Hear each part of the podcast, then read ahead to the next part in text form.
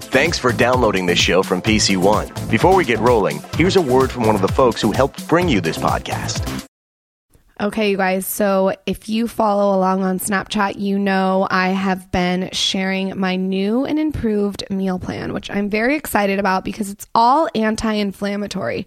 I had major, major jaw surgery a year and a half to two years ago, and I'm still kind of swollen.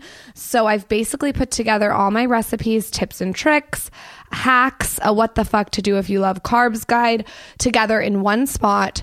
All you have to do is go to members.theskinnyconfidential.com and we are giving all listeners 20% off. Just enter the checkout code him and her at checkout. That's all caps, him and her, and you will love the meal plan. All right, let's get this show started. The following program is a podcast1.com presentation. She's a lifestyle blogger extraordinaire. Fantastic. And he's a serial entrepreneur. A very smart cookie. And now Lauryn Evarts and Michael Bosstick are bringing you along for the ride. Get ready for some major realness. Welcome to the Skinny Confidential. Him and her. Welcome back, guys, to the Skinny Confidential, him and her podcast. I am Lauryn Evarts, creator of the blog and brand The Skinny Confidential, and I have my lovely fiance, Michael Bosstick here. Well, we spent a bunch of money and went down to Mexico and had this huge wedding. So I think I'm your husband now. Oh shit! I keep saying Yep. fiance. That's okay. Um, I don't. Whoa, I don't mind. But you know, it. Uh, that would- is like an honest mistake too. No, it happens all the time. But I, I know. Why do I keep calling? I called you my boyfriend the other day, and in my phone, you're under boyfriend. well, I mean, shit. If we're just gonna do that, I mean, it could have saved me a lot of time and money, and not had to go down to Mexico and drag all, all of our loved ones down there and had a three day ceremony and I needed you my know, moment though. beat the hell out of our livers. no, I needed my moment. So we're back again. Here we are. Michael's had a black pepper in his tooth for a whole week. What are you calling me again? Like Polly Pepper or something? I'm calling him Peter Pepper. Go on his Instagram and call him Peter Pepper. You literally still have the pepper in your tooth. Like it's wedged so far up, I don't know what to say. I've been trying to get it out.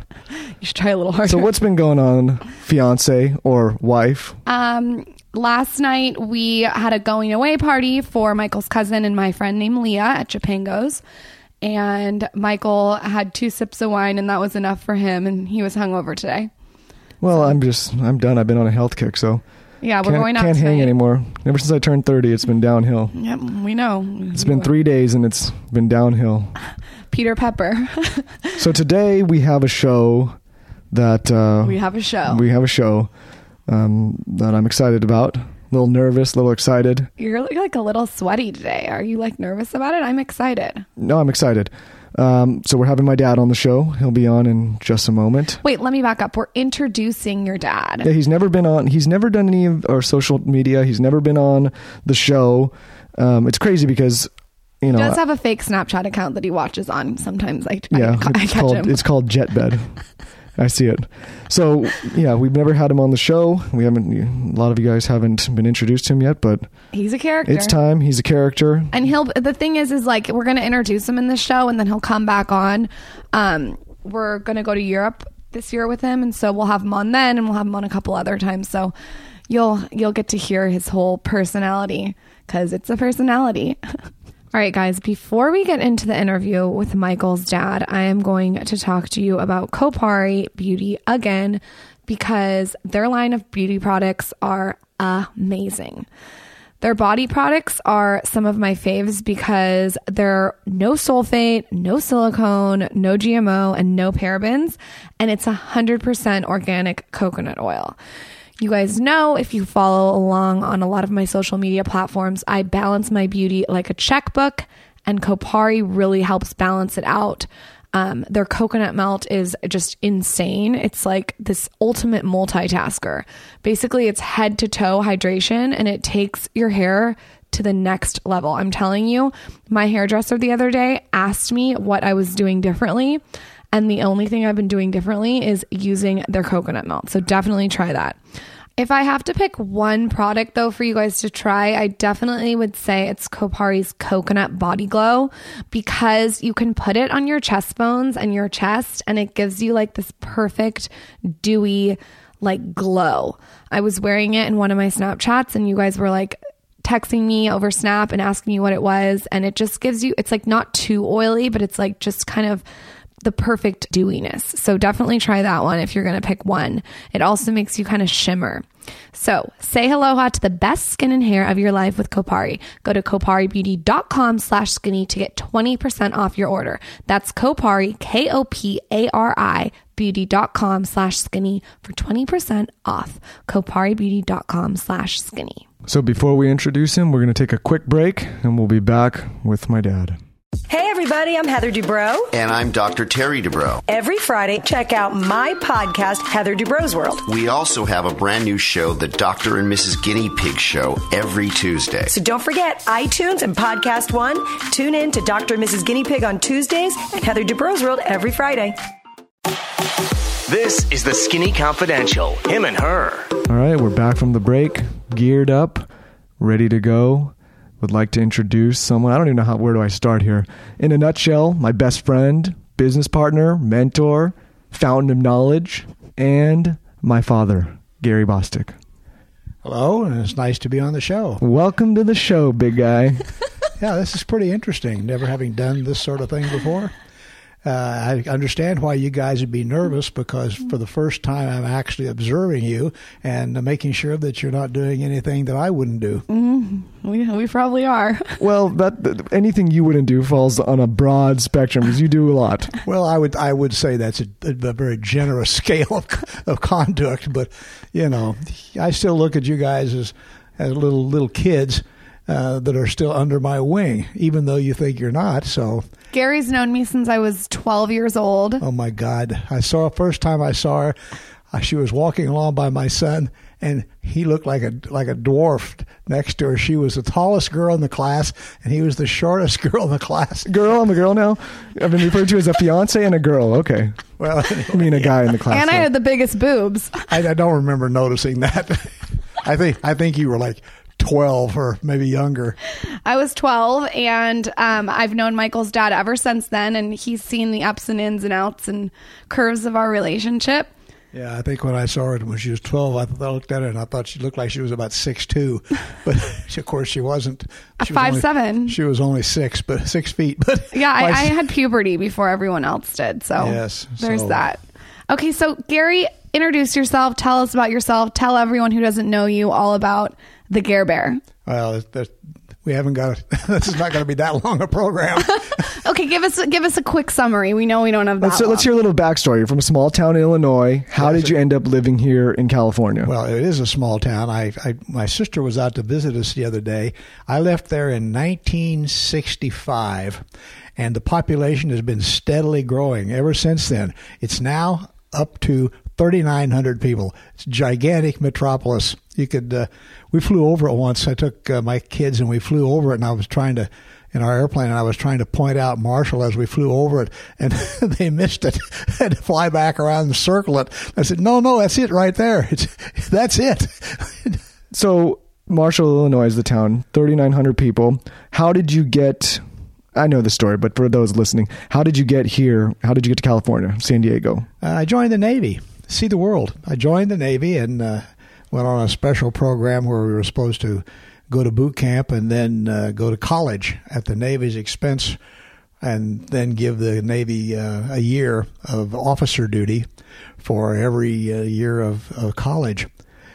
Unfortunately, even though I scored rather high on all the exams, when I got to the boot camp, they discovered I was colorblind and not eligible to become an officer because you have to be able to see the red and green lights on ships. So rather than I did I didn't know I could have at that time say, wait a minute, the deal's off. I just went into the boot camp, and I'll never forget that day as we walked through the gates of the boot camp. All the other uh, guys in boot camp were sitting in the windows, leaning out the windows, yelling, You'll be sorry. I never forgot that day. Felt like, oh my God, what have I done? Well, life's thrown you a lot of curveballs, I'd say, and we're going to get into it in the show because I want to hear your perspective on that when life does throw you curveballs. But so, okay, you're in the Navy. You thought you're going to be an officer. You're not. You're enlisted. How was that experience? Well, it's very interesting. You know, for an 18 year old kid from a little tiny town in Illinois, it's it's a, it's a way to get out of town if you can't afford college. And you don't know what you want to do. I I didn't know. I still don't know what I want to do when I grow up, and I'm 72. So I guess it's a, life is life is an experience, but you have to keep going forward. Just like I said when you, when I got it out of at the boot camp, was, I I just looked at it as there was no going back. I've always uh, if, if if if I always advance and see what uh, comes up next. Well, you have made three amazing children, and now I'm your other child. You can talk about later how I'm your favorite. But um, tell us, you're the tallest. I'm the tallest. Not anymore. Not anymore. Michael's taller. I got her by a few inches. I don't know. Not by much, but no, I, I you got her. really have made three incredible kids, and I I want to know some of the values and the tips that you would give parents out there to instill because I always look at you and Lisa's parenting. Lisa's his wife, and I'm envious of how amazing you guys have been and how great your kids are. That's interesting because basically about every friend we have told me I was doing it completely wrong. Because I always kind of taught my kids or treated my kids like little adults. I tried, rather than to try to tell them what to do, I tried to give them ways to figure out what they I wanted them to do by their own desires. And so it, it worked pretty good. I talked to my kids. I think Michael would agree.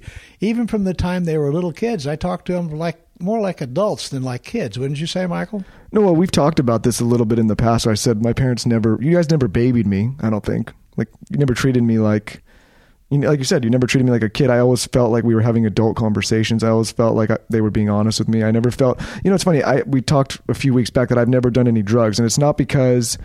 Uh, it's it's not because I didn't ever have an urge. It's because I was never curious about them. Like I always had conversations about that that kind of stuff and drinking and partying. And it's not that I'm a square, but I just there were certain things in life that I never felt like I had to go and find out for myself because was, you would you always provided me examples like listen you can go do this. This is what'll happen. These are my experiences. And if you want to do it like good luck but this is probably what you're looking at. And so I was I never had that urge to go and discover things. You know I there's certain things I've done and there's certain things I look at and say hey that doesn't make a lot of sense because the consequences are dire. No, I think I taught you that uh, I did a lot of drugs and you know that was the era in the 70s and the 80s and every I found that every time every drug I ever did made me stupider and when I finally got as stupid as I thought I ought to be I quit no, and we're gonna get into some of these crazy stories because I wanna, I wanna hear about them, and I think Lauryn wants to hear about them. But I want to backtrack a little bit. So you're in the Navy, you get out, you're in, and you're, you're land in Southern California from a small town. What was, what was it like here back then? Because I know you've said it's, it's changed a lot. oh yeah it was like it was, it was small and What uh, year is this though? 1965 Okay. Yeah, I got out. I actually got out of the Navy up in Bremerton, Washington. Our ship that I was on was up there for a yard repair, and uh, I'd gotten married at that time. I got married a few months before I got out of the Navy. That was a very short, like a trial, that's like a, a temp marriage, I guess. I was married for a couple of years, no children, no dogs, no pets, no alimony, no harm, no foul. A starter wife. Yeah, started well, sort of, kind of. Yeah, it was a, it, it was a, a teaser, so, oh, for lack of anything. A else. preview. a preview. Yeah, preview. And then I waited a long, long, long time till I was almost forty to get married again to your mother. How did you know that his mother was the one? Well, she wouldn't have anything to do with me, and I chased her and chased her till she caught me. I mean, Like father, like son. You guys took- have similarities there. It took True. me roses to once or twice a week, every week, for months and months. I think almost six months to get her to go to lunch with me. I didn't get roses every week. You were a lot easier. Oh, whoa, no, I wasn't. Yeah, That's true. She told me she was had a boyfriend and she was pretty serious about it and he was going to get married and that was it. I said, "Nah, you're not." She said, "Why? Why do you think that?" I said, "Because he'll put your feet to sleep and I'm more fun." That's it. That's, that's, Want to go to Rio? So when she finally said yes, like how fast did it move from there to marriage? oh, fairly, fairly, fairly quickly. When she finally said, "Yeah," I think maybe six months or something like that. So you convinced her real quick. Quite charming. Mm, it, yeah. Once she decided, yes, it was quick, but it, but it Took a while. The convincing was uh, not so quick. Okay. All right. So you had to get uncomfortable to get comfortable. So you've done a lot of different things in your life, but primarily real estate. How do you make the jump from how do you how do you make the jump from young Navy guy doesn't know shit from a small town doesn't have any money to real estate developer. Well, I you- felt like you could get away with a lot more back then. Well, you could, but when you don't know shit, you don't know what you don't see the problem. So I just dove in. I said if I knew then what I know now, I, I would have I would have never tried it because I would have known it was impossible. I think we've said that about everything we've ever done. Yeah, pretty much. I didn't know it was, imp- but since I didn't know it was impossible, I did it, and it worked out. A friend of mine that I was in the Navy with uh, was in real estate, and he persuaded me that this was the thing to do, and so I did, and I, I started to make a little bit of money, and I kept putting deals together for other people, and one day I decided that since I was having to do all the all the brain work to figure out if a project was viable, find a project, find out if it's viable, figure out how much it was going to cost, what the exit strategy is. I had to take a blueprint for an entire business plan to somebody in order to get them to buy a piece of land. Maybe I should just figure out how to, to buy the land and do it myself, and that's how we started. I had another partner that uh, had a few bucks, and uh, he was also a good businessman. And uh, we put our heads together and we started doing buildings. No, it's interesting. I mean, I think the theme of that is a, a lot of people don't make the correlation that you know you don't really need to have every single piece to start to put to start putting something together. You can start with a couple pieces and start kind of string them along as you go, and before you know it, you have all the pieces. We didn't even know where the if there were pieces. we just started. Said, "Hey, here's a piece. Here's a." We're sitting at a table with a jigsaw puzzle on it, and that's kind of like the way business is. You open a box of pieces up, and you start trying to find a corner, and you just keep working from that point on. And when you open the box, you don't know if all the pieces are in there or not. You hope they are, and if they're not, well, tough shit. By the way, you guys, Gary's analogies are incredible. So just like get out a pen and paper because his analogies are kind of my favorite thing ever. He- I want him to write a book called garyism There's probably been on this show a lot of quotes that have been repurposed from things that I've learned from Yes. you over the years, Yes, for there's- sure. There's been a significant amount of plagiarism. Yep. Yeah. well, I mean, shit, I grew up listening to all these weird analogies and quotes and things like it's going to, you know, it's going to rub off eventually. How was Michael growing up? Mine Oh, was God. pretty interesting. He was he was you never quite knew what to expect next. He Like, was- give us like the full like rundown. uh, there are so many things I don't I wouldn't even know where to start. We'll start But when some- he was little. He was kind of a, kind of mischief, mischievous, always into mischief. Oh, There's no. a story I I hesitate to even tell. he was we were trying to teach him to be potty trained, and we got him potty trained, and then he decided he didn't want to be potty trained. Oh, so my he'd goodness. Come, he'd, he'd come and get a diaper and go go over in the corner. Whoa! this- between that story and the pepper in your tooth, I Well, this feel is like this, this is divorce. start this is starting off on a great on a great tangent for me. You can you can see now why I was a little nervous to bring you onto the show. Nothing like starting out with that story. So that's all I did. I mean, other than that, I was a perfect young man. He Right? used to go up and down. We had this we had this really cool condominium down at the beach, and it had a curved stairs. And he was just kind of learning to walk, and he learned how to go up and down the stairs, but not like most babies backing down slow. He just turned and and like like going down a log slide. He just zoom. He go. He, you couldn't catch him if he if he if you chased him. And he got to the curving stairs. You're not going to catch him. He's quick. Uh, he's very quick. Yeah, he Michael's he's quick. Very, he's very quick. He's quick in every sense. Yes. he's quick In every sense? Yeah, in every sense. Oh. Uh, oh, Uh, wow. oh, there. God, here, here we go. Here we go. Um. So so okay.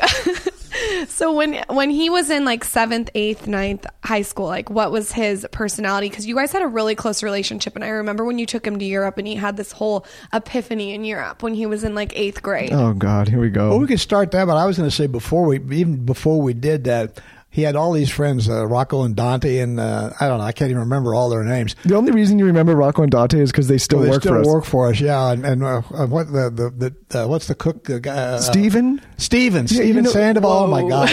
and and uh, they're all. Anyway, I don't get all He's the not names. the best with names, you guys. Remembering names for you guys in the audience doesn't mean a goddamn thing because you don't know who these people are either. They know, they might know some But they them. make movies, and I and I'd go out and I'd look in the back room. They'd come and get my video camera, and these guys are out in the back room, backyard. We got a big backyard, and they're making movies, Batman movies, and Star Wars movies, and Well, I figured he was going to be a, a film producer, and now he's sort of this isn't film, but he's into entertainment. Well, I've been slowly, I've been slowly, you know, creeping into the spotlight, and I haven't told I think I think we still This- have those tapes of those no, movies. no, we, uh, let's let's hope. We I know don't. they're here somewhere. Let's let's let's not go. Let's not worry about those. So then you took him to Europe, though. Remember when you had to go to Europe, honey? Yeah, Why? that was one of the best. That was one of the best Therapy. things. Yeah, therapy. No, my dad did not like the way I was behaving at the time, and uh, we we took a boys' trip together, and it, it gave me some a lot of perspective. Yeah, Michael was in junior high school, and Oh, he had God. the pants hanging down to his ass, and his hat turned on backwards, and a baggy T-shirt, and yeah, duh. So I, I decided I had to do something because he was turning into an idiot. oh my god! So I took him. I said, "Okay, we're going to go to Europe." And I, he says, "Oh, okay. Why?" because it's going to be a lot of fun. Said, "You kind of like cars." I said, "I'm going to take you to the. I'm going to get you a tour of the Ferrari factory and the Porsche factory, Mercedes factory. Take you." A lot. We we spent quite a lot. We went a lot of places. I said, but if we're going to go, you got to do a couple of things. He says, What's that? I said, well, you got to get some pants that fit, and you got to get a blazer, and uh, you got to ditch the hat on the back of your head. At the time, a blazer was like a a no no for me. And he said- I was going through a phase. He says, Why? I said, Because I'm going to introduce you to some really interesting people, and I don't want them to think my son's a dipshit. So he did. He got he dressed normally, and we go to Europe, and, and we, we got to do a lot of things. But I we drove into we were driving into Paris the first time we were in Paris on a bright sunny day, and he said, "Dad, I said, what?" He's, I thought Europe was darker. I think he'd been watching all those Frankenstein movies and things. Goosebumps. But we did we did a lot of things. He he met a bunch of different. Uh, personally, met Formula One drivers. He met. He, we went to a, a the Mercedes Benz museum. Well, let's back up here. Like, the, and the reason this I is like possible, I will. It, is- I'll tell you this, story, but the reason this is possible is because you used to go, you used to travel over these places a lot. So you you you met a lot of really crazy, interesting people over the years. So a lot of these people we met were just guys you used to run around with, probably in that era when you were not Well, behaving. yeah, we ran. We were we were involved in with uh, a, a famous uh, racing team, Dick Barbour Racing, in a, in a limited financial way, and. Wait, what the, what the, what the hell does that mean? Limited financial way. Well, we, we put up we were we put some money into the team. You you know, all these guys, these racing teams, unless you know you're Donald Trump or somebody, they have sponsors. So we had some money in, in that. So we went all over the all over the world, and we were in Le Mans a couple of different years. This champ this team was the world champion Porsche endurance racing team in uh, 1978 and 79. So I got to know a lot of drivers, Niki Lauda, guys like that. I don't think a lot of- Stallman and uh, oh god, Johnny Rutherford. I can't I can't even think of all the names that drove for that. So team. was this? Did this? So I knew I knew a lot of people. did this investment pan out, or was it? How'd your racing team end up? Mm, no, it wasn't. It wasn't a big investment. I mean, uh, my business partner had the money in it for the most part, and uh, he, he got his. We I'd say broke even, except for the expenses. We had expenses out, but we met.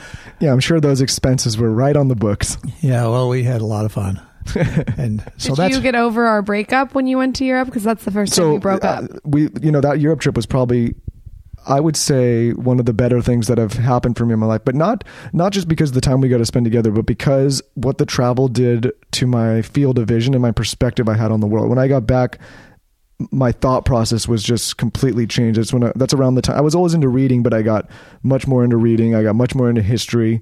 Um, I got much more into different cultures and languages and kind of figuring out and, and, and you realize like wow the world is a lot bigger than you think it is and so it just it kind of it felt like somebody turned the lights on in my head No, you you came back from Europe. You're a totally different person. I mean, you, your personality changed completely. You were more, much more grown up, and much more uh, focused. I, I, you were just a just a, a much much much improved person. It worked so well. I, I took uh, each of my children when they were about fourteen. I took them to Europe, and we spent a month or so, and uh, went to a lot of different places. And it's it's had a very positive effect on all the kids you know, not everybody has the opportunity to do that, but for anybody that does, I suggested my youngest daughter, Michael's sister Tara, actually when she was 15 in junior high school, came to us and said, I want to go to Europe for a year. Said, yeah, right. You're 15. No, she says, I want to go on this AFS uh, foreign exchange student thing. And, and his mother and I looked at each other and I said, uh, we'd already taken her to Europe. I mean, she'd been over there, but like for a trip with us. And I'm thinking she's 15 years old. She's going to go to Europe for a year. But she did and came back a completely changed person. She's, uh, then she went to, to uh, when she was a senior in high school, she spent six months in just outside Paris in a little town called Chaville out by the uh, Versailles, Palace of Versailles, and speaks fluent French. And now we're all learning French. Michael's learning French. He calls me up and he says, Dad, I got this this website called Duolingo. It's not. It's a, it's an app, but It's an app. Oh, it's a website too. I guess. So you're right. so he says, "Yeah, I'm learning French." So I got to thinking, yeah, I'm not going to let him do that if I don't get to do that. So I've I'm been in French it. school though too. I just had a class this morning. Oh, well, good for you. I'm still working on my computer. But I got a doctor now. I got a new doctor that speaks French, so I spoke French to him today. So la di da. Whoa! You also took me to Europe at 21. We did. We took you to Europe. And how was my packing situation? Oh God, we told Lauryn we got to pack light, one bag, light. I've My- never been to Europe before. My wife and I now can we can travel we can travel to Europe in one medium suitcase for the two of us or two carry-on bags and, and have and have more clothes than we need because we the lighter you travel the better you travel that's just the, the bottom line everybody takes too much stuff but Lauryn shows up and sure enough she's got one suitcase but it it looked like one of those Louis Vuitton trunks it's soft-sided but it must have been I don't know, three by four by three, and it needed a dolly to pick it up. We asked, "What the hell is in there?" She, "What this? That is," and so we looked at it. I don't know how many pairs. She must have had nine pairs of, of tennis shoes exactly alike, different colors. Nine pairs of tennis shoes, different colors. We took the the limo was waiting to take us to the airport, and Michael and Lauryn and my wife were unpacking her bag as, as fast as they could. They probably took a hundred pounds out of it, and still still it was unmanageable. We were shipping stuff when we got to when we every to every place we went, we we would take another big another amount, huge If- amount of cl- stuff if out of Lauryn's Snapchat- bags and send it somewhere, send it on to someplace else or back to the United If States. Snapchat would have existed then, everyone would see a much different picture because I was so pissed off carrying this thing around through airports. Uh, We, it was bigger than Michael. We went to. Grow up. We It weren't wasn't with that bad. We weren't with you guys at this part of the trip. Lauryn and I were off on our own, but we went to Venice, and I had to load this thing into the boat. well, I think I didn't. I think one of the drivers said I quit. Yeah, no, he, no. So it was just me loading this thing. I wanted to. I almost just threw it in the in the canal. I'm a better packer now. No, we've we figured it out now. We figured it out. I'm more efficient. Only six pairs of shoes, Only the same color. Only- No, here's Different what I colors. do now. I'm actually really diabolical about it. I only bring two pairs, and then I realize when I get there, I need another. They pair. sell 'em, yeah. Yeah, so And Michael needs pair. to go take me to get a pair. So No, I've, no. I've gotten smarter. I I read once, or a guy said to me once, that the best way to travel is to take a small bag of clothes and a large bag of money, and you don't need. With credit cards, you don't need the large bag of money, so just take a small bag of clothes. You're yeah, done. honey, give me your credit card. Um, so we're off this year to Europe with you. Um, and are you excited for this trip? Oh yeah, I'm gonna. We're gonna have fun. I'm gonna. I'm gonna meet a meet a friend of ours over there, and They know the friend Moose Yeah. Knuckle. who Moose Knuckle. That's Moose what, Knuckle. Is that his radio name? That's his Yeah, radio. that's his radio name, Moose Knuckle. Oh, Moose Knuckle. Because Well, it's Moose Knuckle. package. Moose Knuckle. Alex. Moose Knuckle is in is in the car business, and he's they, one of the companies they have is a Porsche dealership. So we're picking up two brand new Porsches. I believe a Turbo S and a GTS. Well, hold in on. let me- Leipzig. so you guys are. This is where I worry because Alex Moose Knuckle is supposed to pick up these cars, and I hope that whoever uh, Wait, and Alex works at the Porsche dealership. You have to. He's the- Well, oh, he's about- the manager. He's the general manager. Yeah. But so just to be clear, you guys are supposed to bring these cars back in one piece to be sold I at never that promised dealership. that. Yes, I, I, never made any representations of any type. I said I would come on the trip and drive one of the cars. Yeah, I'm we'll fully worried that, goes. these two cars are, are not going to come back in the condition that they're supposed to. That's why you have insurance. Speaking You just have to be sure you can Speaking locate of most of the big parts. Speaking of cars, there's a story, and it's really maybe irrelevant to this conversation, but I just think it's also very relevant because you used to play a game and there's no there's just no way in hell you would ever get away with this anymore and this you know sometimes i'm happy to be alive in 2017 because there's so many great things in technology and uber and you know postmates and there's a lot of stuff that makes life easier but i also sometimes think like man you can't get away with nearly half the stuff you guys got away with can you tell them the game you used to play in your cars called bump bump It wasn't called Bump Bump, it was called Unsmash. unsmash okay yeah, that's Unsmash. right Well, you have to understand that in those days, cars had bumpers. You know, big old chrome, huge rubber cushioned bumpers.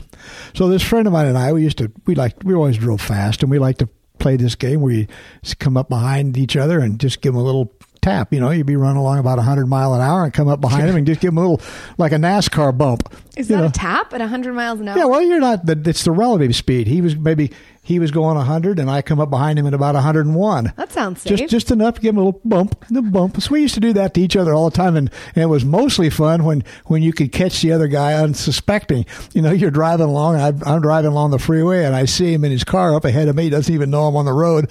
I just run up behind him and give him a little bump. we used to do that all the time. We thought it was funny as hell.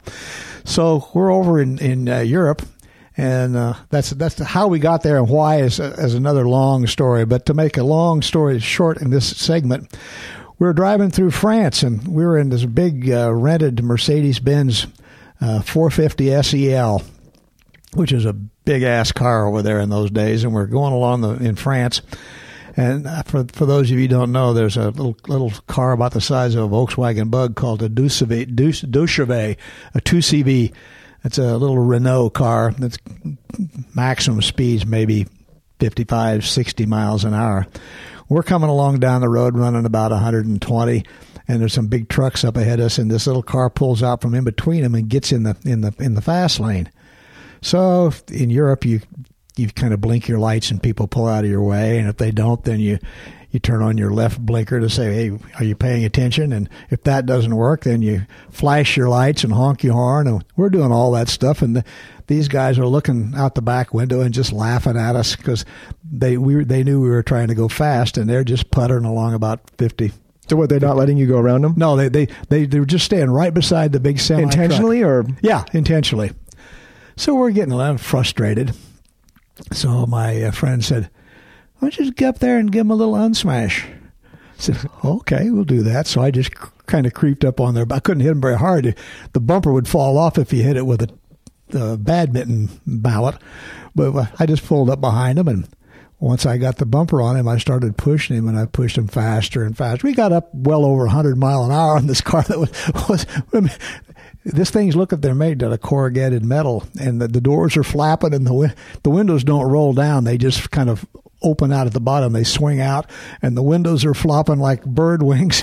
We're pushing them down the road about a 100.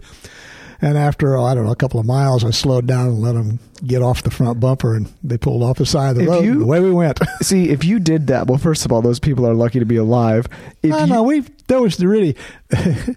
I know exactly what to do. yeah no problem pushing somebody down the road at 100 miles an hour Yeah, that was- doesn't want to be pushed down the road Well, it was fun. if you did that in 2017 you would be in jail faster than you can get off the freeway Yeah, but it's no fun anymore. yeah Yeah, you're right. It is no fun anymore. We have political correctness. That's Yeah, true. We do.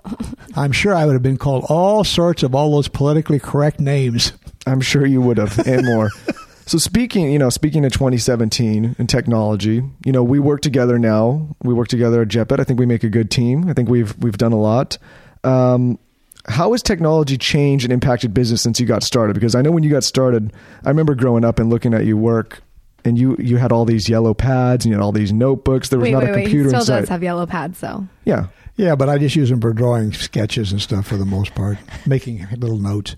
No, well, we had when we first started, we had probably the first portable telephones, car phones in San Diego. In those days, a, a, a car phone was the size of a medium-sized suitcase, and they bolted it into your bumper, and you had the handset wired into your car. So do you have to talk into it into your trunk?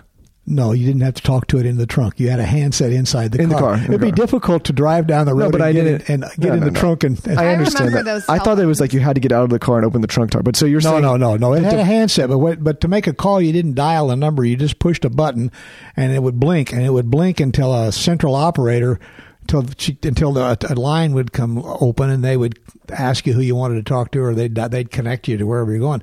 That was space age in those days. I mean, I think I think there were 25 or 30, San Diego was you know a million people, maybe close. I don't think there were more than 25 or 30 people had those things at the time. It was that was space age. So we ran our original development company out. Of, we had boxes of uh, bankers' boxes of papers and stuff, and we were building buildings and keeping all the records in the trunk of the car, and our offices wherever our cars were. It was pretty cool. We we built millions of dollars worth of buildings before we ever had a secretary or an office. Those things were just overhead, and we didn't The- want any of that. The reason I wanted you to t- to talk about this is because I think there's so many people now that put so many limitations on themselves in terms of getting stuff done, and it was, I mean, w- while you guys had less, I would say less regulation, there was a lot more hurdles that you had to go through. I mean, now if you want to get in the real estate business, you pick up the you pick up your phone or your computer, you Google a few things, you look at some properties, you pull up all the records, and it's done in you know 10, 20 minutes. No, you all had to do it all with shoe leather and, and, and cars, and we used to we used to even in those days we used to get helicopters about once or twice a year and just go fly around to see where development was going on because flying around in a helicopter you could see. Uh, You can see you, the you could see you could see in twenty or thirty minutes what you you, you couldn't see in, in two two weeks or You see now people just pull up Google Earth or Google yeah Maps. well they didn't have that then No, I know, but I'm, I guess my point is, you know, when you think about how technology has affected your li- your current businesses and the industries that you've been in now, what do you do? You think it's been a good thing? Do you think it's made it easier, made it harder? What do you think? No, I, th- I think I think that the government is gradually destroying the opportunities for young, especially young people, just because of all the regulations and restrictions. It's, you, you really couldn't do what we did in those days. I think I saw an interview with the founder of Home Depot. He said if he was starting out today, he couldn't he couldn't have started Home Depot, and I'm, it, it's it's a shame because what you need to in order to be successful is to have an idea and figure out how to put it together and if everything you're trying to do in order to make your dream come true is is prohibited and restricted by regulations or has hoops that you have to jump through that are almost impossible and that cost money to do. I mean the first building that i built we found a piece of property.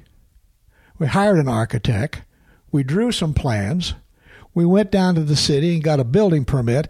And in less than six months i'd say four or five months we were building. The last little building i built took four and a half years to go through the government process to get a permit. Okay, that's crazy. But I would argue with you that I think that nowadays it forces you to get more creative to to reach your full potential, and not only that, that the internet has made it possible to not have to start maybe a Home Depot that's that's brick and mortar. let's look at it- But go online. Let's look at it from this level. Like, if it, you know, 30 years ago to do what we're doing right now on this show, wouldn't it be possible? No, and, and I was I was referring to starting. I was I was qualifying my remarks, for example, specifically to becoming a real estate developer to building buildings. There's So let me rephrase what- my question What you then. have to understand is the hard part is to get from the beginning to profitability. At the beginning, most everything you start is at least at the very beginning is not profitable. So if you have if if if you're sitting there where maybe you can you could start something if the non-profitable period of time is 4 or 6 months you can survive that. But if the non-profitability gets stretched out into years, almost no one who's starting can get through can last So you're you're, you're part of it. specifically talking about real estate, and I well, don't. no, even even in all sorts of businesses. I want to talk more specifically not about regulation, but technology and what it's like. For example, when we do JetBed, there's you wouldn't we wouldn't be able to do this business without the internet. Absolutely true. So what I'm trying to point out is while things were maybe less regulated back then, there's now some newer opportunities. So what I, I guess Yes. the, the point Oh, I'm trying to make is well taken. there's a lot of people that complain because things aren't the way they used to be. Things are now, and I think you're a perfect example of somebody Who's evolved. Who's evolved. You're an older person. You started in real estate. We've now we have JetBed and some other things, but the business that you started in this market wouldn't have been possible when you were starting a long time ago. No, that's true. There, there, there are there are more problems, but there are also different opportunities. And to get to those different opportunities, you have to have a lot of knowledge. and you also have to, to have nerve. I tell people the world's greatest idea never made anybody a penny. I love that quote when you say that. It's true. Think about it. The, you have the greatest idea I've said in the history of man, Probably got it from you. and if you don't do anything with it, if you don't actually put it into effect, execution is where you make money. Ideas valueless, completely valueless without execution. I think there's a lot of young people that are kind of getting a slap in the face with that because they've they've seen there's so many stories of hey this person raised this amount of money or money I have or- an idea for an app, or I have an idea for a website. You know, I also think it's funny because I remember when I when I had an idea for the Skinny Confidential, I never talked about it. I didn't talk around town. I didn't tell what I was going to do. I did it, and I think that um, I think that I see nowadays a lot of people talking about their idea around town, but there's no execution in place. Yes. Yeah, I, I've I watched you do this. You, know, you did it. You, you did it. You, you you were all execution. You just started doing it, doing it, doing it, doing it. There's nothing that succeeds in life like perseverance and mm-hmm. determination and no and and and not quitting. and keeping your blinders on. So Yes. you you know this kind of leads me into a question I was going to ask you later, but I think it's relevant now. You've been through a lot of ups and downs. Made money, lost money, made money, lost money. Making money is more fun. Yeah. But you've also been through a lot of personal up and downs. Um, what advice would you give to young people when things get tough? I think the advice I would give them is the advice that almost anybody that's that's lived very long would would give the same advice. As the old saying, it's not how many times you're up to bat it's, it's and strike out. It's how many times you get back up. It's or how many. I guess it's better to say how many times you get knocked down. It's not. It's not important. It's how many times you get up. You can't quit. You, determination is is is the key to anything and everything. Of course, it's also a good idea to figure out if what you're determined to do is going to work. That's true. So can you? Otherwise, you, I mean, can, you can have a long and determined life and, and not do very well. That's true. But so, I mean, that's like you said, that's a some good blanket advice. But can you give? Is there examples of times in your life when you felt like not getting up but did, and now looking back on it, I would say everything I ever did, there were moments when I thought, "What in the hell am I doing? I'm going to quit this," but I didn't. Every every single building, every single project. Keep in mind that the deals that I did, for the most part, I I, I have great admiration for you guys that can figure out how to raise money publicly, because I couldn't do that. I either had to get a single partner or I had to do it with my own money. I never I never figured I if I could have figured out how to raise capital, I, I think I would have done a lot more things. But uh, when you when you're doing that, one of the ways you raise capital is to sign your name on loans, and I can't tell you how many times I've put everything I owned and everything I could borrow on the line, and had to live with the consequences. And for the most part, uh, I won. But there was at least one time in the late '80s when I put everything on the line and lost everything and millions and millions and millions besides and that was hard to come back from but And you had kids then. so you're rock had bottom. ki- You're, you're, you're rock bottom at that time. You yeah, have I kids. told, I told my wife if I could win the five million dollar publishers clearinghouse I could be broke maybe So like let's let's dive into that a little because I want people to understand when you're that down and you're that far under and you've got a young family and kids and there's all that pressure on you. How did you like mentally? How do you deal with that? Uh, very hard. It's it's very hard, very. But the secret, one of the secrets to that, is whatever you do, do it honorably. Keep your word. Don't uh, weasel out and find ways to stiff your friends or uh, stiff people you owe money to. I believe that uh, the fact that uh, everything I did and was honorable and I got everybody got got paid out and I, I ended up making a lot more money again was because people trusted me. So if people trust you, they'll help you. But if they decide that you're not trustworthy, uh, you then then you're really gone. That's your reputation, and you only get one of those, and you got to keep it no matter what. Speaking of trust and integrity, you and your wife's relationship, I think, is based on the foundation of that. Yeah, I would say. Uh, what do you mean you would say? You know it is. And I think you've given that trait to your son, which is why I'm so in love with him and his well, if, charming if, if, personality. if, if you're if you're honorable and you don't do things that you don't want to speak out, have everybody know, then then that's just the way it is. I mean, if I, I always treated people like I wanted to be treated. I wouldn't want my wife to cheat on me, so I don't cheat on her. Guys, take notes. If there's guys listening in the audience, pull out your composition Oh, not just guys. Take a note. Women and, too. and girls too. No, especially girls are nasty. Really?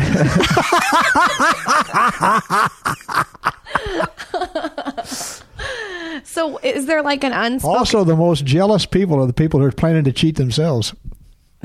True.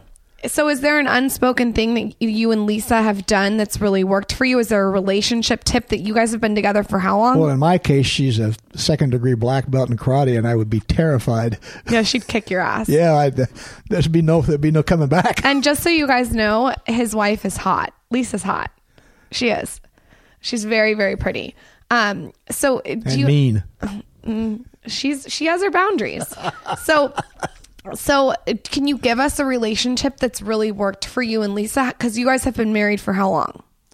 Uh, we've been together since 1982. Okay, well, married married like, for since I think we got married in 84, 83 or 84. I can't remember it- now. okay. It's so long. All right. So, what's the relationship tip? What's one of the secrets? Well, I always tell people it's because I'm hard of hearing. Say what you say. I know. I've told this on the story. You told me a long time ago. I said, Dad, how the you know? I tell this story all the time. I said, you know, I love mom, obviously, and you guys are still together, and I don't want you to be with anybody else, and it's great. But you know, people, women can be a pain in the ass sometimes. I said, I asked my dad. I said, how the fuck you been married so long? He said, son, I, I don't speak and I don't hear. Actually, I think I my my my daughter Jordan is uh, engaged to a very very nice guy. They're not engaged. Are they engaged? well, they're they might as well be. Oh, Nico, you just got called out, man. You- Whoa, the pressure's there. That's awesome. sometimes sometimes they would get in some in some uh, fighting, and I told Nico, I said, Nico, I'm going to give you some really good advice. He says, "What's that?" I said, "When you absolutely positively have to say something, don't." Michael, are you writing that down? I've re- I've actually said that on this show. I told you there's been a lot of this guy's advice. You on here. shorten you shorten a lot of fights if one person just shuts up and and just lets it go over your head. Just shut up. There's also some other advice Just you give shut me. up, Michael. It says even if you if you win a fight with your wife, you lose. Oh, Yeah, absolutely. 'cause You're you'll be paying you'll- You'll, slowly. be paying for it in 20 years. You remember that fight back in back in 97? God You do damn need it, to take you a son couple of notes on You know, Yeah, just don't fight. just shut up. Yep. So, what's cooking? Good looking. Me with my big box of blue apron. Whoa. Michael made me the spinach and fresh mozzarella pizza with olives, bell peppers, and ricotta. And I threw a little chili flake on there to make it spicy, and it was insane. And don't forget about the sweet and sour salmon with the bok choy carrot and ginger fried rice. Yeah, you guys, that's right. He thinks he's a chef. You can hear it in his tone. Ever since we've been getting Blue Apron, he just is in the kitchen. He puts his apron on. It's super creepy, but I um, got my whole office on it too. All these guys that didn't think they could do it, they're all they're you know Dante was in the other day. He's killing it. Weston was killing it. Taylor, everyone's cooking up a storm. I mean, it's just so efficient. Like, here's the deal it's all like spaced out for you. You don't have to go to the store and buy all these ingredients. It comes in a box, it's cold, it's ready to go. The beef, the chicken, the pork comes from responsibly raised animals. And it's just, I just feel like cooking together is fun. Well, one of my buddies came and said, "Well, why can't I just go to the grocery store and buy all the ingredients myself?" I said, "You can, it's really annoying to go and do that. You know, I don't have time to go to the grocery store. A lot of men don't have time. A lot of women don't have time. What's better than just having it show up at your door, pre-portioned, so you don't have to measure anything out, waste time? I just show up, throw on the apron." Act like Mario Batali. I'm ready to go. I'm cooking up a bok choy. Don't even know what that is. Yeah, you guys, he actually And it was good. Wear an apron though. It's really weird just because he now thinks he's a full chef. Anyways, it's affordable. There's lots of variety. It's flexible. It's easy. It's guaranteed. Check out this week's menu and get your first three meals free. That's insane with free shipping. Yeah, you got to at least try it, you know? Yeah, you got to try it Nothing to lose. by going to blueapron.com slash him and her. You will love how good it feels and tastes to create incredible home cooked meals with Blue Apron, so don't wait. That's blueapron.com slash him and her. Blue Apron, a better way to cook. So, before we get going, I have a question. A big topic here on this show, or a lot of questions that I get, is about reading because I read a lot, and I think you're one of the primary reasons that I read so much. Or not, I don't want to say you're the reason I read because I read for multiple reasons, but I think you're the No, I person who you to. I told you I, I was I was reading books to you when you're still before you were born. So reading, you read like I mean, you're basically a book with legs. Why is it so important? And what advice would you give to young people, like why they should read? because the more you read, the more you know. The more you know, the the, the more the better vision you have for what's around you. I mean, you, I, I, I honestly, there's there are people that I, I can't even begin to have a conversation with because they don't know anything. I mean, they they they don't they don't even know what they don't know. They have no clue about what they're about anything in the world. That's why those trips to Europe and stuff was so so educational to the kids because they they they got to see that there were whole civilizations, whole whole ways of life, whole cultures that they had absolutely no idea even existed, let alone know anything about those things. How often do you read? Oh, every day, Every day. Every day. How many books a week if you had to average? three. I always see you reading. Yeah, and you I- read on your Kindle preferably. Uh, well, now I read on my iPhone six Plus because Oh it's God, big enough to read. Yeah, but or Nook. I I mainly read on Nook, not Kindle, but uh, only because the Nook was connected with Barnes and Noble, and they had a bigger variety of books. But I read everything, and, it, and if I if I if there's something that gets my interest, if if you guys Google. I mean, you, can Google a lot of stuff, but Googling a subject is not the same thing as reading a book about it. It even doesn't need to be the nonfiction. You, you'll you'll find so many incredible facts just reading fiction because the guy that wrote the book had to have some information in order to make the book interesting. You, you'll you'll find out lots and lots of true things reading fiction. I want to also point like you're not college educated, No. and you come from a small town, but you've had you know you founded a lot of successful projects and, and companies. Well, I know a lot about a lot of things. I think the one correlation that I would make and the one observation I would make about my dad throughout my life, and this is where this is where the point I was trying to make earlier, what's rubbed off on me, is seeing somebody come from the the place that you came from and having such a wealth of knowledge in so many subjects. I think that if you hadn't had read so much and hadn't things, I don't think you'd have nearly the success that you've had. No, no, it's uh, you don't need to be a specialist. It's it's better to, it's better to know a lot about a little things than to be a specialist in something nobody gives a damn about. The point is, though, you can come from any beginnings, any humble beginnings, and if you pick up some books and, and gain some knowledge, there's a lot that can be possible. And oh, yeah. execute. Execute, yeah. So before we go, if we can leave the audience with one tip, like an overall tip, one of your best Garyisms, what would it be? Oh, they, those things have to come spontaneously. I don't have one right to, to pick out right at the moment. You have so many of them. You have to leave them with one. What's your, it could be Penny? What's your could be a- favorite one? It could be a life tip. It could be Uh, a m- relationship tip. It could be A life tip is read the Wall Street Journal every day. Great tip. I Why? mean, seriously, I've, I started making my kids read the Wall Street Journal, and in ever, I mean, just the front page. Just glance at the front page. I'm not saying read stock charts and all that junk. You never people unless you're unless you're doing that as a specialized business. It's that there's that stupid information you'll never use for anything. But just read the front page, and then there's a column on the left hand side that has a bunch of different topics. Just glance through those. Some days you'll glance through them, and there'll be nothing that really gets your interest. And sometimes there'll be several things that you can't learn enough about. And then always read the editorial page. That's the only. I think it's the only honest newspaper in the country anymore.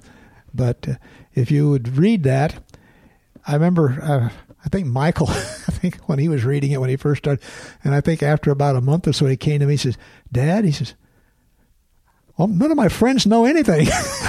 yeah, that, that's still pretty none much of them, true. None of them know shit still.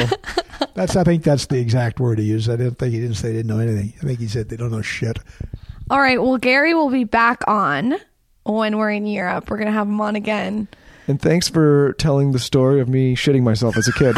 That's wonderful. Well, I thought it was important that your uh, audience knows. you these couldn't have come in and been like, you know, Michael was just a great guy, like super ambitious, always smart. You had to come in with he shits himself. Yeah, I don't know how turned on I am between that pepper in your tooth and the shitting yourself story, but mm, we'll If have you to talk didn't know about that, that, you might not have gone after him. Probably not. True. All right, you guys, make sure you're subscribed to the Skinny Confidential Him and Her podcast on iTunes. Follow us on Snapchat at Lauryn Evarts and at Michael Bosstick. Unfortunately, you can't follow Gary because he has a secret uh, pseudo Snapchat name. Um, but he will definitely be back on and make sure you're rating, reviewing, and telling your friends.